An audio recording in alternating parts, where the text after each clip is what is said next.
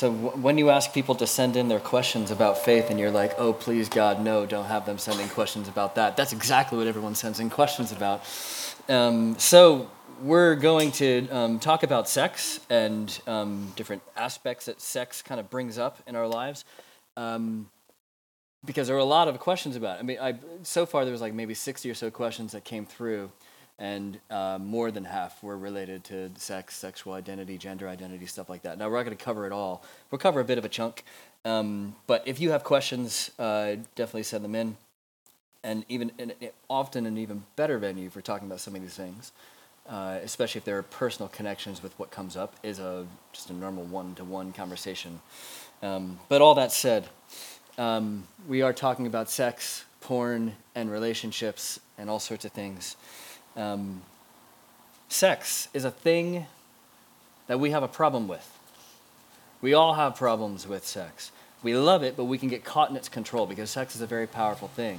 Like culture's definition of beauty, we're beheld by it, but also we're like kept down by it and like controls us, right? Russell Brand has this quote about pornography. He says, Porn is a drug. It's not good for me. It represents voyeurism, an obsession with looking at women instead of interacting with women, objectification, the fear of true intimacy. I don't like porn, but I haven't been able to make a long term commitment to not looking at it. It's affecting my ability to relate to women, myself, my own sexuality, my own spirituality. And uh, Billie Eilish has recently um, kind of spoken about porn as well. She wrote, I think porn is a disgrace. I used to watch a lot of porn, to be honest. I started watching porn when I was like 11. I think it really destroyed my brain, and I feel incredibly devastated that I was exposed to so much porn. She added, and then this is in The Guardian, that said, um, saying that she suffered nightmares because some of the content she watched was so violent and abusive. Addiction, destruction. We have a problem with this thing. Now, historically, the church has had its own problems with sex as well, and the message that the church is often kind of given out, if they give any message at all, is that sex is bad and never do it. It's a horrible thing. I mean, if you must, you got to have kids, so I guess you got to do it once or twice. But don't do any more than that. Don't enjoy it. Definitely don't enjoy it. But really, because the church is so scared about talking about this, which I completely get, um, we don't say anything about sex. And then we're left to kind of everyone to sort it out on their own. So, like Jesus, uh, we're called not to be nice first, but to break cultural taboos when they come up in order to cultivate a thriving community. And that includes talking about sex in church. And probably no one's like, I would love for my pastor to talk about sex to me. No.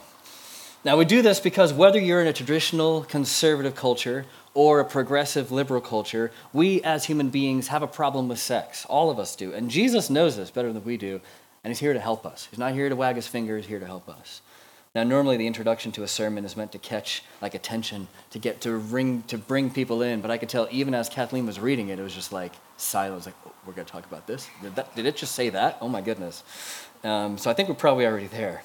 Now, what this is, this is what we're going to attempt to do is do a very brief overview of what Christians believe with respect to sex. This is not me defending something. This is not defending Redeemer's belief. This is talking about what the Bible says about sex and our sexuality.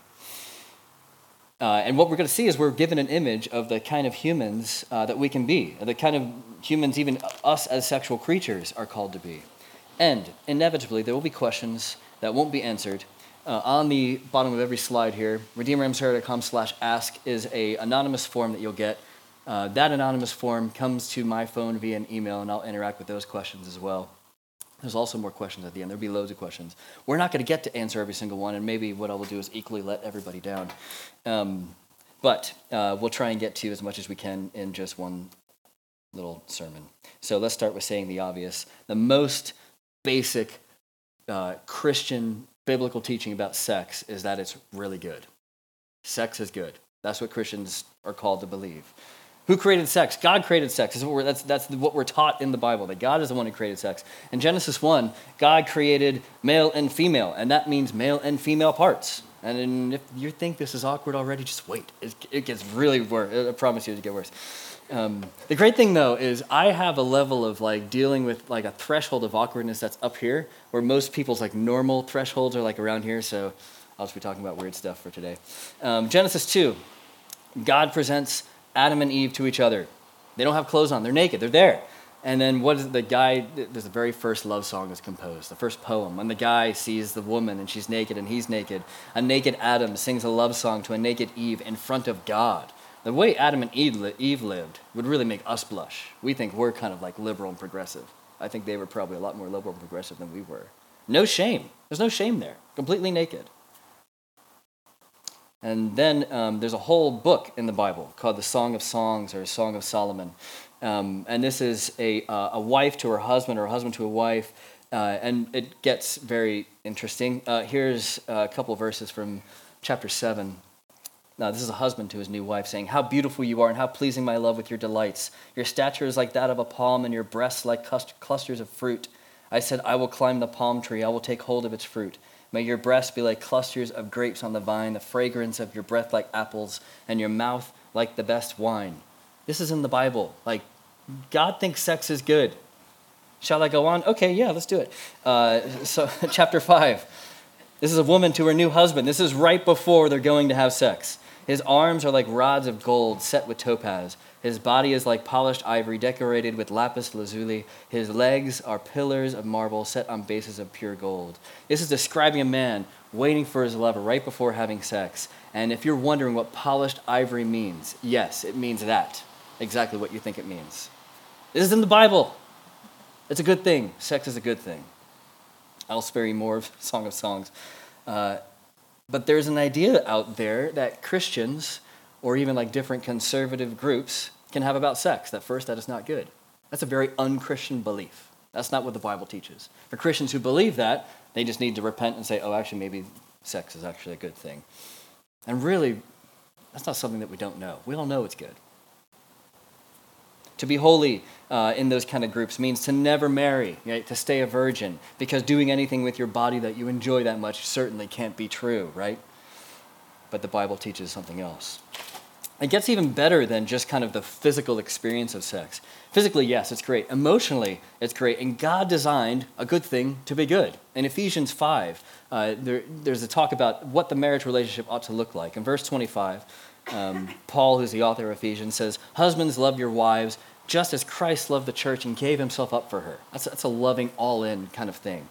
In Ephesians 5.28 says, Husbands ought to love their wives as their own bodies, which would be very kind of, that's not how the world worked then. It's not really how the, most of the world works today. In Ephesians 5 31 and 32 says this For this reason, a man will leave his father and mother to be united to his wife, and the two will become one flesh. This is a profound mystery, but I'm talking about Christ and the church. Sex isn't just a physically pleasurable thing, this is a cosmic reality. It's a cosmic thing. There's a connection here between our sexual lives and our spiritual lives. You can't divorce them, they're connected. And the connection is that when someone marries another person, nothing's held back. They're like one flesh. So, sex itself is the physical acting out of that one fleshness. But there are also other, other aspects of being one flesh. Financially, you're all in together. Emotionally, you're all in together. Personally, you're all in together. Spiritually, you're all in together. Married people are called to be one together in, in all aspects of their lives. And the mysterious spiritual reality being reflected here, I mean, this is Paul saying this is a profound mystery. Like it's going to be mysterious to us if it was mysterious to Paul. This mysterious spiritual re- reality being reflected here is that sex is an image of Jesus and his church. S- Jesus is the bridegroom, and we, as his church, are the bride. The act of sex is so great, not just physically, but spiritually. It's reflecting this cosmic story of Jesus and his church being one. And Jesus isn't like sort of one, he's completely all in with this church. He's not like, oh, I'll give you my body, but I'm not going to give you, you know, the other parts of me. No, no, he, he's all in. And that's why sex is supposed to be all in as well. And just like sex, an act of love creates new life. This is true of the Christian story, and this is why it's also true of our own sexual stories. So the Christian view of sex is that it's good, even better than probably most people would think. Better than the right thinks, better than the left thinks. I mean, in a liberal, progressive culture, sex is seen as good, but not that good. That, to say like your physical life is connected to your spiritual life, that's, that just sounds weird. Sex is meant to be given away as we feel, and, and when we decide, it's very self focused. When I feel it's right, I'm going to do this. And also in traditional conservative cultures, sex is not seen as good as much as it just kind of might be necessary for having kids. To relish in the goodness of sex just doesn't feel right. So it's often not really talked about. See, the Bible isn't liberal. The Bible isn't conservative. The Bible isn't progressive. The Bible isn't traditional. It can't be pigeonholed in such small terms. So we like to pigeonhole the Bible or Christianity or a certain kind of sexual morality in certain kind of small ways because it makes it really easy for us either to believe it or not to believe it. But the Bible can't be pigeonholed that way. Christianity is something much bigger. So the first point is that Christians believe that sex is good. And most people don't see it as good as maybe Christians ought to see it. Now, this doesn't mean that Christians know this and we get it and we're perfect, okay? That's true of, of everything. But this is the teaching of those who follow Jesus. This is the teaching that we surrender to and aspire to live out. So, sex is good. The next, um, next thing we're going to look at is sex is powerful. Because sex is such a good thing, we need to use it well. Otherwise, we get used by it. It's a powerful thing. And if we're not in control, if we don't channel it right, it will kind of be in control of us, the way that Russell Brand and Billie Eilish talked about pornography. Sex is so powerful that if our desires aren't channeled rightly, we can kind of be tossed around. A good thing used in the wrong way becomes a destructive thing. And because God knows that we don't have all the answers, He knows that we need help in living a way that would allow people to thrive. He told us how best to channel our sexual desires. And God teaches us how to make the most of this really good thing. And so this is where um, one of the readings come, uh, come into play. So we're going to look at that 1 Corinthians passage first that Kathleen read for us earlier. I'm just going to read this, explain it, and read it. We'll kind of walk through it as we go, and then we'll come up with some bigger ideas from it. Uh, so this is verses 9 through 11. Or do you not know that wrongdoers will inherit the kingdom of God? Do not be deceived. Neither the sexually immoral, nor idolaters, nor adulterers, nor men who have sex with men, nor thieves, nor greedy, nor drunkards, nor slanderers, nor swindlers will inherit the kingdom of God. And that is what some of you were. But you were washed, you were sanctified, you were justified in the name of the Lord Jesus Christ, and by the Spirit of our God. Now, sometimes this can be a list. This is a misinterpretation, by the way, of an entrance exam into heaven. Like, these are the kinds of people that God likes, and these are the kind of people who God doesn't like. These guys get in, these other people don't. That's not really what this is. Also, that's not really Christianity. That's just moralism. That's a different religion altogether. It's moralism. Here, Paul is teaching about the kingdom of God. He's not saying about anything about heaven. He's talking about the kingdom of God. The kingdom of God is something that we're looking forward to being more fully fleshed out, but the kingdom of God, Jesus taught us, is something that is here now as we live out our lives. It's something that we get to live into. So here, Paul's talking about the kingdom of God, not just future orientated, but now in the present. And the kingdom of God is the teaching of how to be this new way to be humans. How what now? Not just in the future, but now. People who have been renewed by Jesus, called to be a part or are called to be part of renewing the world. That's what the kingdom of God is. This kingdom is, as Paul says, he calls it an inheritance. Do you not know the wrongdoers will not inherit the kingdom of God? How do you inherit anything? Not through doing something, but through your relationship with someone. So there's an inheritance here talking about the kingdom, not a list of moral do's or don'ts, although there is an aspect of that, but that's not the main thrust of the passage. Now, when we read this, we will focus on a few things. We're going to focus on the sexual things first, but we won't, and if we do that, we're going to miss the reality of greed being in there, of gossips being in there, slanderers. That means, have you ever gossiped? Ever? Ever in your life? Yeah. Well, you're not. You're on that list. Have you ever slandered someone? You know, um, the, uh, the swindlers. Well, I've never really swindled anybody. A swindler is someone who, through legal business practices, was ruthless towards other people. So something completely legal, but you're basically taking advantage of other buddy, of somebody else because you're in a powerful position with business. Has anyone ever done that? Have you ever been a part of a company who's done that? Have you ever talked about someone? Have you ever been greedy ever in your life? This is a list of what it means to not live in the kingdom of God. So, sexual things are the same with any other kind of things. Everything listed here is about putting one's own needs above building up someone else. That's the main kind of idea of the list. And I know no organization, I know no institution that would see all those things listed as equally bad. Nothing else exists out there that would see all those things listed as equally bad. Progressive and liberal cultures will laugh at the sexual morality stuff. Conservative cultures will obsess over the sexual morality stuff, and all of them miss out on the greed or the swindling. I mean, also, how many Christian communities actually act as if all these are equally bad? This is one reason why we don't really talk specifically about sexual immorality. It's the first time we've ever done it at Redeemer because we don't think it's the one sin, sin to like single out among others. I hope, though, at Redeemer, we can be open with where we don't measure up because all of us don't measure up. We're all equally um, in need of Jesus to change us. And there is no other organization that sees this very short list in the same way that Christians do. So let's, okay, let's continue reading here in 1 Corinthians uh, uh, because Paul picks up two perspectives towards sexual, sexuality in his culture that still exists today. Remember, this is talking about what it means to live in the kingdom of God. And um, we, we, really haven't changed very much over a couple millennia as people. And that's what verses 12 and 13 in chapter 6. See, Paul here is quoting this Greek thought. He says, You say, I have the right to do anything but not everything is beneficial. I have the right to do anything, but I will not be mastered by anything. You say, food for the stomach and the stomach for food, and God will destroy them both. So he's quoting these Greek philosophers. This isn't a Christian teaching. Sex isn't the problem, is what these philosophers are saying.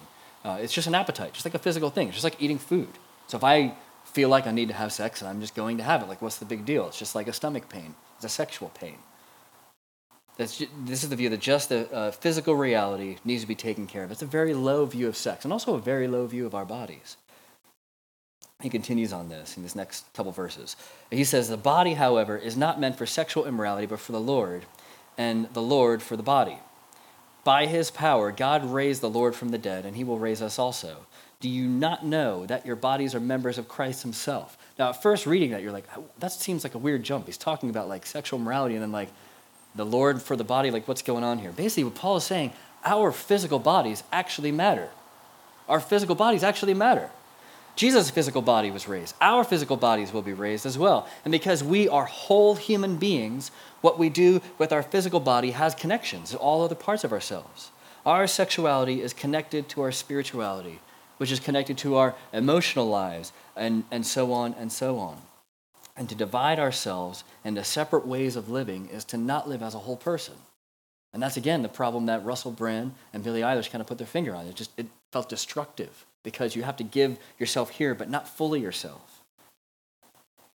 So that's that's one view that continues to pervade today, and Christianity goes against that view. And then there's the, the other side, and this is more the traditional side. Uh, 1 Corinthians 7 uh, 1 and 2. It says, Now for the matters you wrote about. So Paul's writing a letter. Um, Paul did his own version of Explore Sundays, apparently, and they were asking him questions, and he's writing them uh, what his thoughts were. Uh, so they said to Paul, It is good for a man to not have sexual relations with a woman. But Paul is saying, But since you guys are having sex anyway, like, go have sex and enjoy it. But since sexual morality is occurring, each man should have sexual relations with his own wife and each woman with her own husband. So there's the group that says sex is just an appetite, and there's a group that says sex is dirty, and they wrote to Paul saying like, shouldn't we like basically not be having sex? And Paul's like, no, like have sex, people. Like, you know it's good, right? Like, what's the deal? So sex is powerful and it's good, and Christianity teaches that because those are both true, you just can't do it with anyone. And that's what Paul is getting at with this prostitute stuff. In 1 Corinthians 6, 15 and 17, he says this uh, Do you not know that your bodies are members of Christ himself? Is speaking to Christians here. So I then take the members of Christ and unite them with a prostitute? Never. And do you not know that he who unites himself with a prostitute is one with her in body? For it is said, the two will become one flesh. But whoever is united with the Lord is one with him in spirit. Again, there's that connection between physical and spiritual lives. Paul's saying you just can't have sex with a prostitute or anyone else because you're writing a check that your body that you, you're trying to cash with your body completely, but you can't. You're holding back those other parts of your life. Sex is the symbol of becoming one flesh, and that's just not a physical reality. It's a whole orbed one personness. One flesh in all of its meaning one in finances and spirituality and emotional life and decision making and all the things. So to have sex with someone you're not married to requires someone to divide themselves into different pieces, and that is not good for us. That stops us from being whole. Sex is meant to do the opposite. It's meant to make you whole, but it's easy to use it in order to destroy ourselves and to, to destroy that wholeness. Sex reflects the complete union of marriage, and by having sex outside of a marriage relationship, be it a prostitute or whatever else, you're selling sex short, you're selling yourself short, you're selling the other person short as well. You're just thinking basically how to satisfy your own needs instead of building up other people. Now, I stole um, this illustration from someone else because I think it was helpful. Uh, table salt. Does anyone know what two elements make up table salt? chemistry. Yeah, sodium and chlorine. Is it chlorine or chloride? I don't even. Chlorine, right. So it's not like salt is two piles, one of sodium and one of chlorine. Salt is the two things together. It becomes a new thing, NaCl all together. These two together make a new thing. It's not like salt is separate or it's like sort of intermingled but not. It's completely intermingled. It's a union. Sex is meant to make us one in the way that salt is one when two different things come together. So, what does Paul tell these people to do in 1 Corinthians? This church that's having all sorts of I mean, this church this church at Corinth had all sorts of weird kind of things going on. And we didn't get into all the weird kind of sexual things they had going on there. But what he says at the end of uh, towards the end of our passage there in verse 18 is he tells the church there to flee from sexual immorality, to run away from it. He says, Flee from sexual immorality. All other sins a person commits are outside the body, but whoever sins sexually sins against their own body. And then he says, Do you not know that your bodies are temples for the Holy Spirit, who is in you, whom you received through God? You're not your own, you were bought at a price, therefore honor God with your bodies. So if you're a Christian, your body is a temple of where the Holy Spirit lives. You are not your own.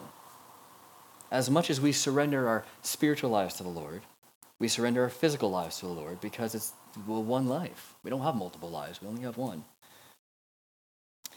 Now, it might be here that you're like, but wait, when are we going to talk about issues related to people who identify as LGBTQ plus or anything else? Some here uh, really want to come strung down and talk about the horrors of our society. Some here want to talk about um, how we need to um, be more open to people from other backgrounds, and we we will talk about those things. But let me broaden the scope just a little bit, um, and basically bring it to all of us because we all have problems with sexual with, with our sexuality. It's not like, oh, those people have it or those particular people do. All of us do, regardless of however you identify, however, either gender identity or sexual identity, wherever you are, we all have problems with this. And that's exactly what Matthew goes to that Kathleen read for us in uh, Matthew 20, Matthew 5. So this is the Sermon on the Mount, basically Jesus' big sermon on this is what the kingdom of God living looks like.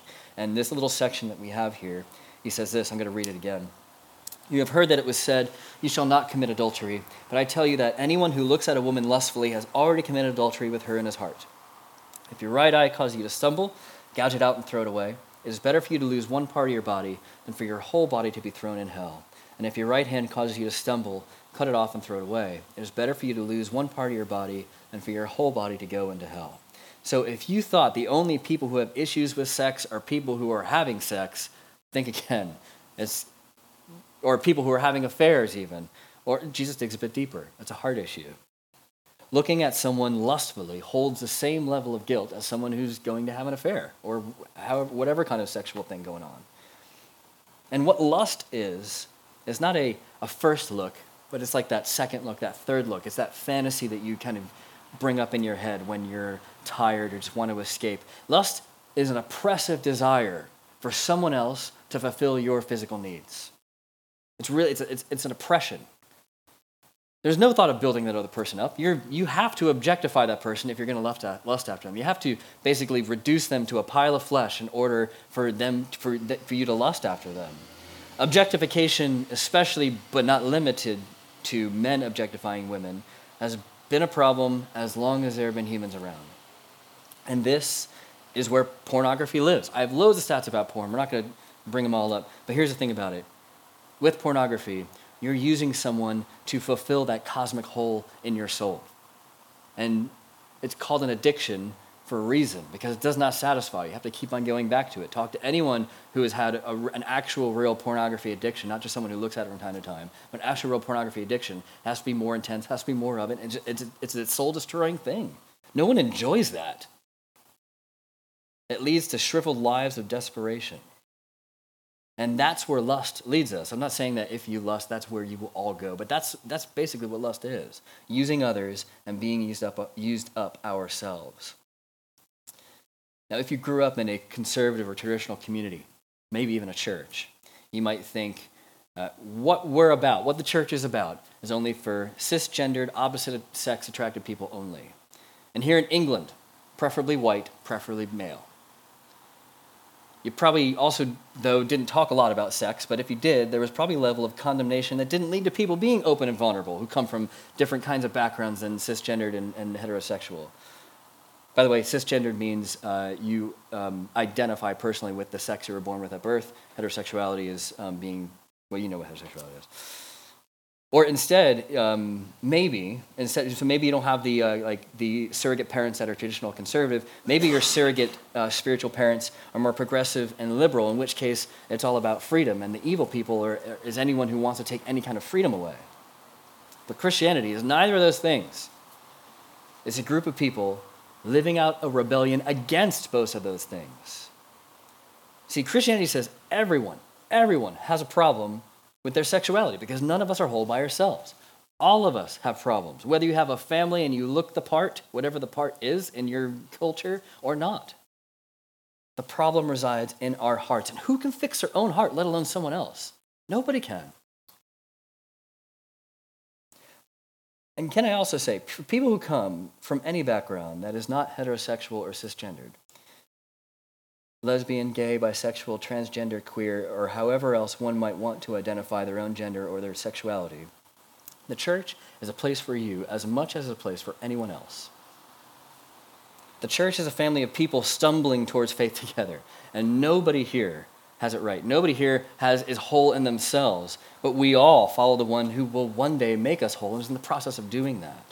And Jesus has some really serious things to say about religious people who look down on people who don't match up to some kind of moral code.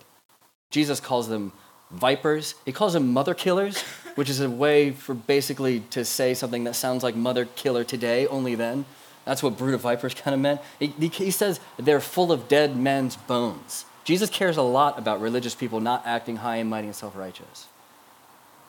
So if if that if you identify that way and you have been hurt in the past by people coming in the name of Jesus and not acting like it, I am really really sorry. And I hear those stories as often as other things. It's, it's horrible. And let me, if, I, if it's possible for me to apologize on the behalf of them, please let me apologize. Not everyone who says they follow Jesus act like it, and I'm really sorry you got caught up in their hypocrisy. I hope you can find that this church might be a bit different, that it could be a place of healing and discovery of what God calls us to.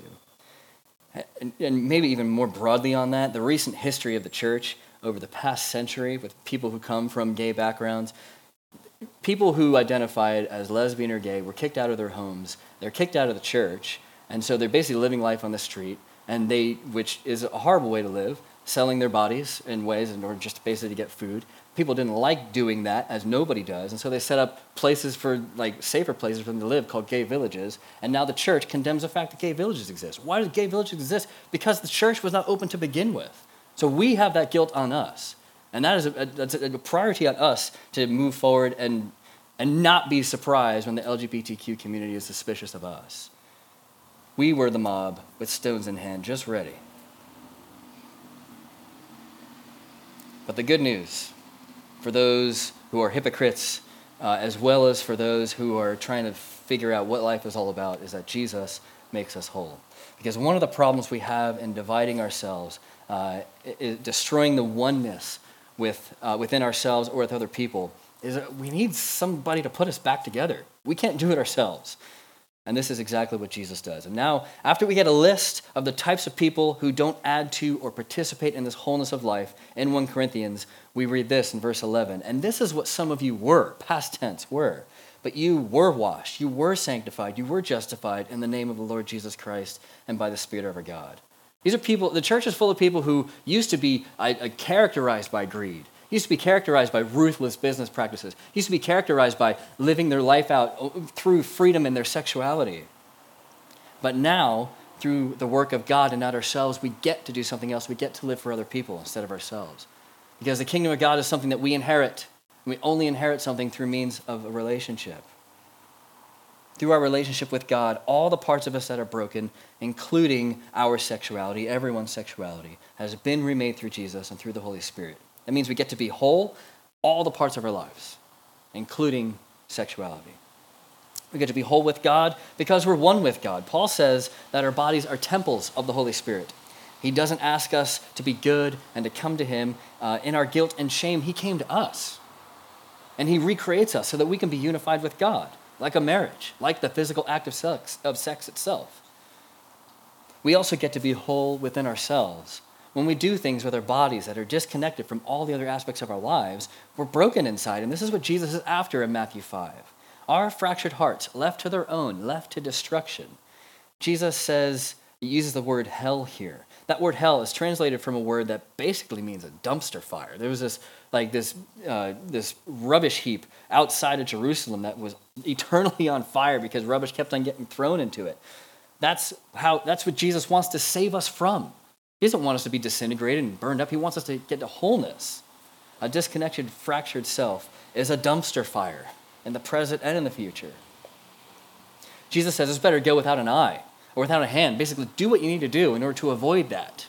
It's better for you to take out just, just this one small part of, your, of yourself so that your whole self doesn't get burned up. And when we're led by our own desires, it's a dumpster fire of oppression and objectification. That's how, that's how we live. And we get to be whole with another. See, Christianity teaches that because sex is so good and so powerful, it needs to be channeled in the right way and in the right context. As Christians, we're called to surrender to how God calls us to live instead of how we'd like to choose life for ourselves. We follow Jesus of Nazareth. We don't follow Jesus of good ideas or Jesus of, of whatever's going on in the moment. We follow Jesus of Nazareth who lived and actually said things, and now we get to read them. And Christianity teaches us that sex is best enjoyed in the context of marriage, and sex outside of that context brings destruction. Now, maybe you hear all this and you're thinking, well, this is all based on the Bible. Like, can we really trust that? Like, what's the deal with that? That's actually what we're going to be talking about next week because there's a good amount of questions that came in through that. Like, what about it was written so long ago, these different translations and denominations? Well, um, if you're like, I don't believe this because if this is based on the Bible, that's all bunk. Well, we'll talk about um, uh, the Bible next week. And uh, if what God says is true, here's this we're all going to be offended, every single one of us. If you aren't offended by God, you're worshiping yourself. You have to be offended by God because He's different than us. Also, if what God says is true, that means we get to be a place where broken people are transformed. If, God, if what God says is here, that's what we get to be. Where disconnected people get to be whole. That's what we get to be a part of. It will cost you some freedom. Yes, it will, just like when you get married. You give up freedom when you get married because you want to devote yourself to this person. You give up the possibility of having sex with other people because you want to have sex with this person. You give up the um, financially com- financial commitments to someone else because you're going to be financially committed to each other. And the reason why you do that is because you want to grow in meaning, you want to grow in love, you want to grow in joy. And Jesus, knowing that we can't fix ourselves or really fix each other, he does that work for us. His death on the cross allowed us to be transformed so that Paul can write something like, That's how some of you were. Past tense. Now, I may, not be, I may not be perfect, and I may still do those things, but that's not really the person who I am anymore. I'm a different kind of person. Jesus' resurrection means triumph over death. So the hell that we create for ourselves on earth and the destruction that comes is overcome by Jesus. And after Jesus' resurrection, he sends his Holy Spirit, not in the air, not in your home, not to a building, not to a, a gathering or a service, but here in us, in our hearts. That's where heaven and earth meet. Because that's a temple. That's, that's where God resides. And through the work of God Himself in you, He says, I am making all things new, starting with you. So let me pray, and then we'll get to more questions, and I'm sure will come in. God, we thank you that uh, you have given us your word. Uh, Lord, I confess I don't always like it, and I don't always understand it. And some of these things are difficult to to understand and difficult to agree to, even difficult just to talk about without, Lord, with the fear of offending someone or saying something in, in a way that wasn't meant. Jesus, I pray that you will take our broken, stumbling attempts at following you and through your work transform them into something more, something better. I pray that we as a church would be a healing, loving place for people who come from any background. And Lord, in the place in, in the places where we are living out that self righteous, kind of Pharisaical kind of lives, God, I pray you put that burden on us to change, that we would bring our hypocritical lives to you as much as we bring anything else to you. We pray that you would work in our lives, you would continue to do that work of making us whole. We pray in your name. Amen. Now, if you hadn't had um, uh, a chance to send a question in. You can send a question in there. Remember, it's anonymous, so don't worry, I'm not going to know who it is. But there were also like loads of other questions in here that I'm just not, I mean, I'm not going to get to all the, these are all the questions. Like, that's going to be impossible. Um, but there were a few others that um, I did want to bring up. Uh, someone did ask if sex before marriage is sinful. Uh, I'm, I'm not going to spend loads of time. These are going to be like quick fire Q&As. Yes, it is. We can t- if you have question, more questions about that, you can um, send it in there. And if, if you also, if you want me to get back to you, you have to put some kind of contact info, otherwise I won't know. Okay, does God view sexual sin as worse than other sin? No. If he doesn't, then why does the church make sexual sin out to be so much worse? Because we're a bunch of hypocrites. We're a bunch of Pharisee hypocrites that want to feel better in other people. That's really the only reason. I hope Redeemer hasn't acted this way, um, though that's a trend with conservative and tradition, traditional cultures and communities. Some will say sex doesn't matter. Some will say sex is the biggest thing, and both of those people are wrong. Okay, hi. I noticed some of the literature on the evils of pornography, but not on the evils of drink. How come? I guess they probably mean talking about getting drunk.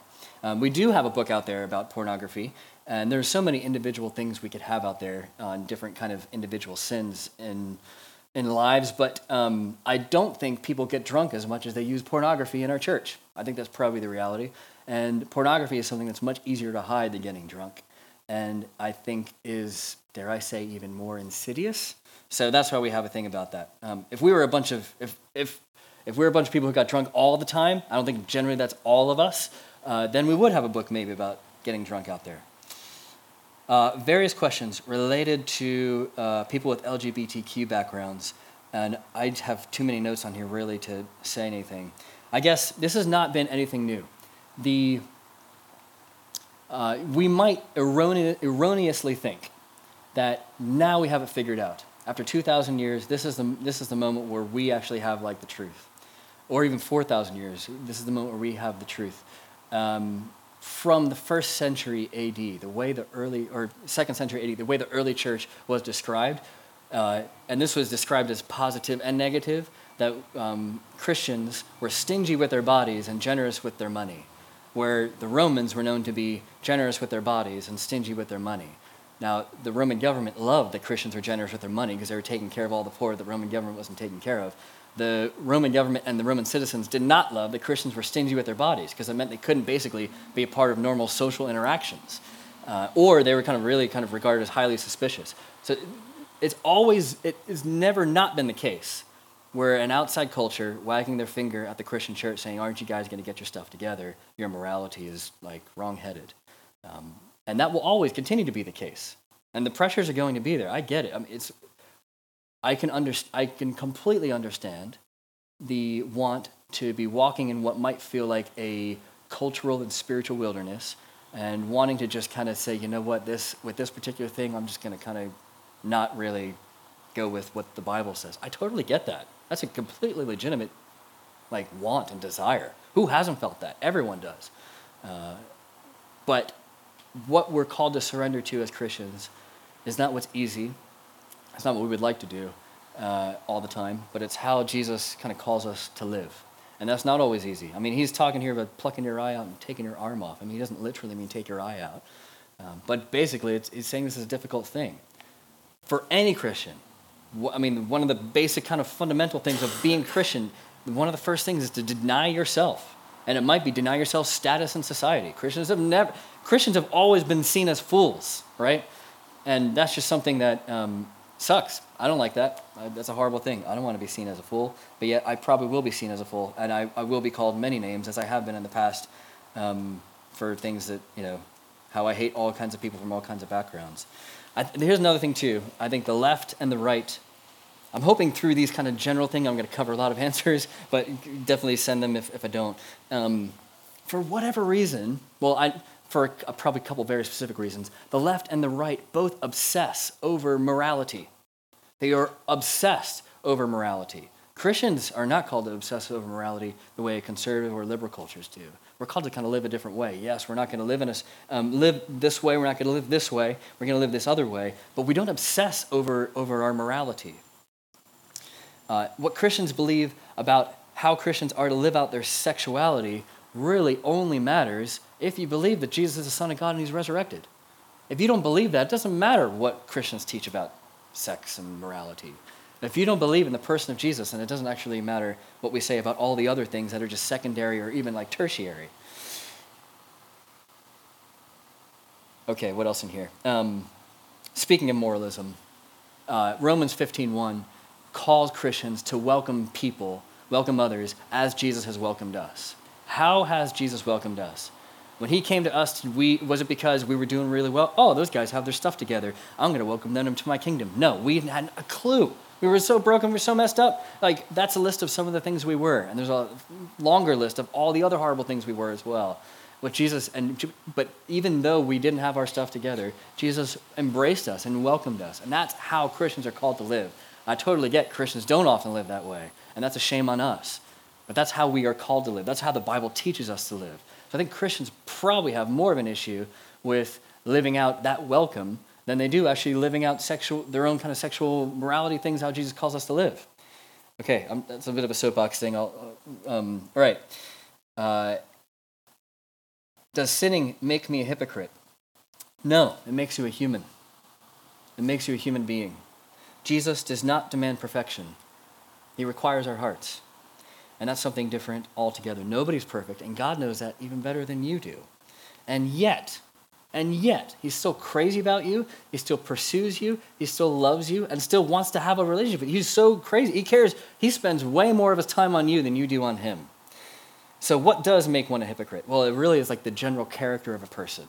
If I say and act this way, but then say and act this way also, that's what being a hypocrite is. If I, if I say I'm a Christian and I don't welcome people from LGBTQ backgrounds or like have a little joke about them, wherever the thing is, that's being a hypocrite because that's not the character you're called to live out. So, but, so, so if you find yourself being a hypocrite, what do we do? Well, we're all going to find ourselves being hypocrites because none of us are perfect. What do we do? The same thing anyone does in any situation. We bring ourselves to Jesus. Um, let me look really quick to see if someone sent other questions. We will sing in a moment, and I will stop talking in a moment, I promise. Um, let's see here. Ah, so uh, I'm just going to read this out and we'll see what it says as I go. Um, so, are you saying that being LGBTQ plus is a problem that needs fixing, much like lusting or adultery? Should the LG- LGBTQ community come to God to work through their problems and become straight? There are broken people to be transformed into what? Sorry if I'm misunderstanding what you're saying. Um, great question. And, uh, and that was actually in this massive list of things as well. Christians, Jesus does not Jesus does not call anyone to convert to heterosexuality. He doesn't call anyone to convert. He doesn't call anyone to convert to being cisgendered. He, he, he calls people to follow him. And that's going to be different from people from any background. Now, it's quite clear on, uh, on same sex uh, uh, um, couples and marriage and things like that in the Bible, that's not that's a whole other thing we just don't really have time to get into. But the Bible is very clear on that, and maybe that's something we can have in another conversation at some other point. Uh, it, but uh, the way basically the, the, way the Bible describes marriage between a man and a woman, and sex being in marriage. Therefore, the idea from that would be sex outside of that marriage, whatever it looks like, is equally as bad. Now, I don't think LGBTQ plus people need to be fixed as much as anyone else needs to be fixed. I think they're broken not because they come from a lesbian background or whatever, but because they're a human being, just as much as I'm broken. Uh, so if, if, that seems like I don't really understand that, I would love to talk more about that. I just don't have the time because um, I really do think for the church it's a bit of a justice issue than it is a morality issue. I think the church obsesses over the morality thing uh, to the detriment of not talking about the justice thing. Maybe just to end before we all sing together. Um, there's a story of, uh, of uh, when Jesus interacted with a woman who was brought to him, caught in the act of adultery. How did that work? Um, and she's brought to him, and people are basically like, Yeah, should we stone her, Jesus? Should we kill her? Yeah, let's kill her. Um, but Jesus doesn't do that. He tells the woman, You're forgiven, go and sin no more. Uh, and there's three things maybe just take away from that as we end on that for now. And we can, this is a conversation needs to keep kind of keep going. Um, the first is how are we basically how, how are we called to live? What does the way of Jesus look like? The first thing it looks like loving unconditionally because that's what Jesus did, and the focus on unconditionally. Jesus didn't know this woman. I mean, he did because he's God. He said, "You're forgiven." She didn't say, "Oh, please forgive me, Jesus." Jesus said, "You're forgiven." So love unconditionally. The second one is we're called to seek other people's wholeness, not in the way that we think is best first, in the way that Jesus thinks is best first. Because Jesus out of the grace of being forgiven, that continued grace, Jesus says, go and sin no more. So it isn't like you're forgiven, now go do whatever you want. You're forgiven, and then this is the way to live, for you to kind of to stay in this wholeness. But the third thing that Jesus did is he was against uh, we're called to be the rebellious people of God, is what I was saying. Because what Jesus did is he was against and is all about taking on that patriarchal, self righteous, Pharisaical way of living. Christ is against that, the, the, the mob. He's, he's uh, for the needy. These people caught the woman in the act of adultery. Where's the guy? Notice he's not there. And how did, she, how did they catch her in the act? Was it a setup what was the deal here? Like, obviously, it's all like the system is against this poor woman who, who basically can't really defend herself in that situation. So we should love, just like the way Jesus tells us to, uh, models for us, we should love unconditionally. We should seek others' wholeness, and we should be the rebellious people of God. That's a really difficult way to live. It's the most difficult way to live, um, but it's a good way to live. I, uh, okay, I gotta stop. There's too many things in here. I would love to talk more about this, and we can if you'd like in other settings. Um, what I'm going to do is I'm going to pray, and then we're going to sing. And this might have spurred on more questions than it gave answers, and that's okay too, because this isn't a one off thing. The way of Jesus is a kind of lifelong commitment of walking and growing and learning from each other. Um, so let me pray, and then we'll sing together. God, we thank you that uh, you have given us yourself. We thank you that you have given us uh, a way to find wholeness in a world that